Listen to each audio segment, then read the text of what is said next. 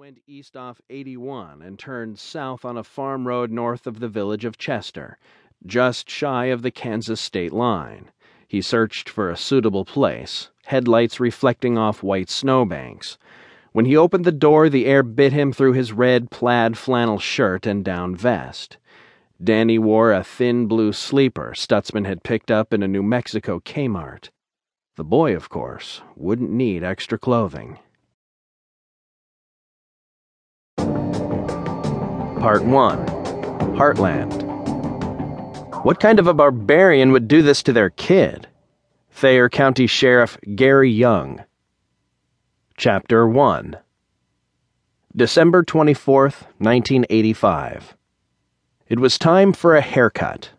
Chuck Cleveland felt the annoying fringe of sandy hair crowding his ears and knew that with the approaching holidays he couldn't let it go much longer.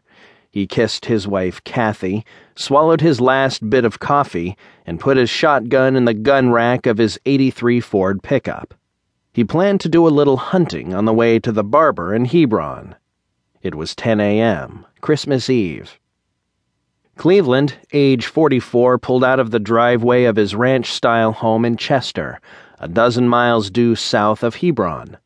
Chester, a tiny town whose skyline consists of a pair of grain elevators, is within spitting distance of the Nebraska Kansas state line. To non residents, the town doesn't seem like much, except maybe a good place to gas up or pick up a pack of cigarettes. Hebron and Chester used to be the kind of nice, friendly prairie towns where people spend their entire lives. Now they are the kind of towns young people abandon for careers in Omaha, or if they can bear to pull away from the heart and soul of their parents' and grandparents' birthright, they move away even farther to one of the coasts. Family owned farms have grown more scarce, a few are fallow. Cleveland was of the generation, the last generation, some claimed, that still envisioned a good life on the bleak prairie of rural Nebraska.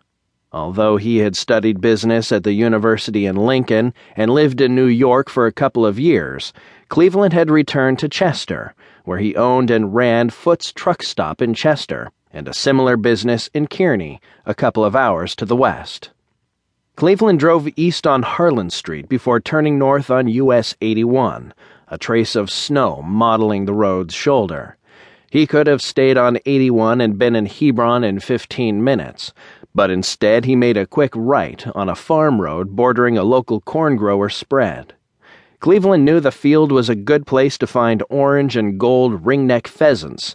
Stray grain kernels littered the ground and provided fodder for game fowl. His wife had another Christmas menu planned, but she would make room for the pheasants on the holiday table. Kathy Cleveland liked the way her husband fixed them. He took a left and drove north, squinting as he scanned the slightly hilly terrain.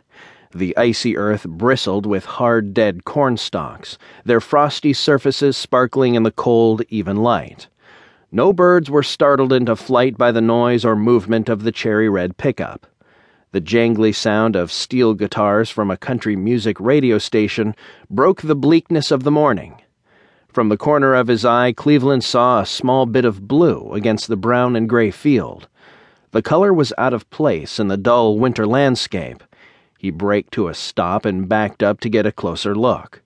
When he stepped from the cab, the 30 below zero wind chill slashed through his parka. Standing at the edge of the roadside drainage ditch, he looked into the field and immediately spotted what had attracted his attention.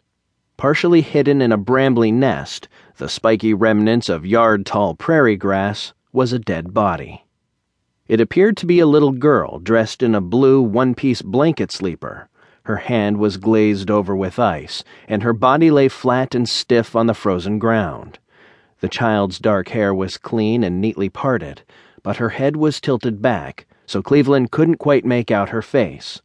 From his vantage point on the roadside, it appeared that the child's hand had been placed over her heart. Cleveland had seen enough. He did not move closer to the small corpse, which lay only fifteen feet from the roadside. He didn't want to mess up any footprints or other evidence, and he sure as hell didn't want to be part of any evidence. He studied the field, then looked down the length of the dirt road. He wondered if whoever had left the child was still around.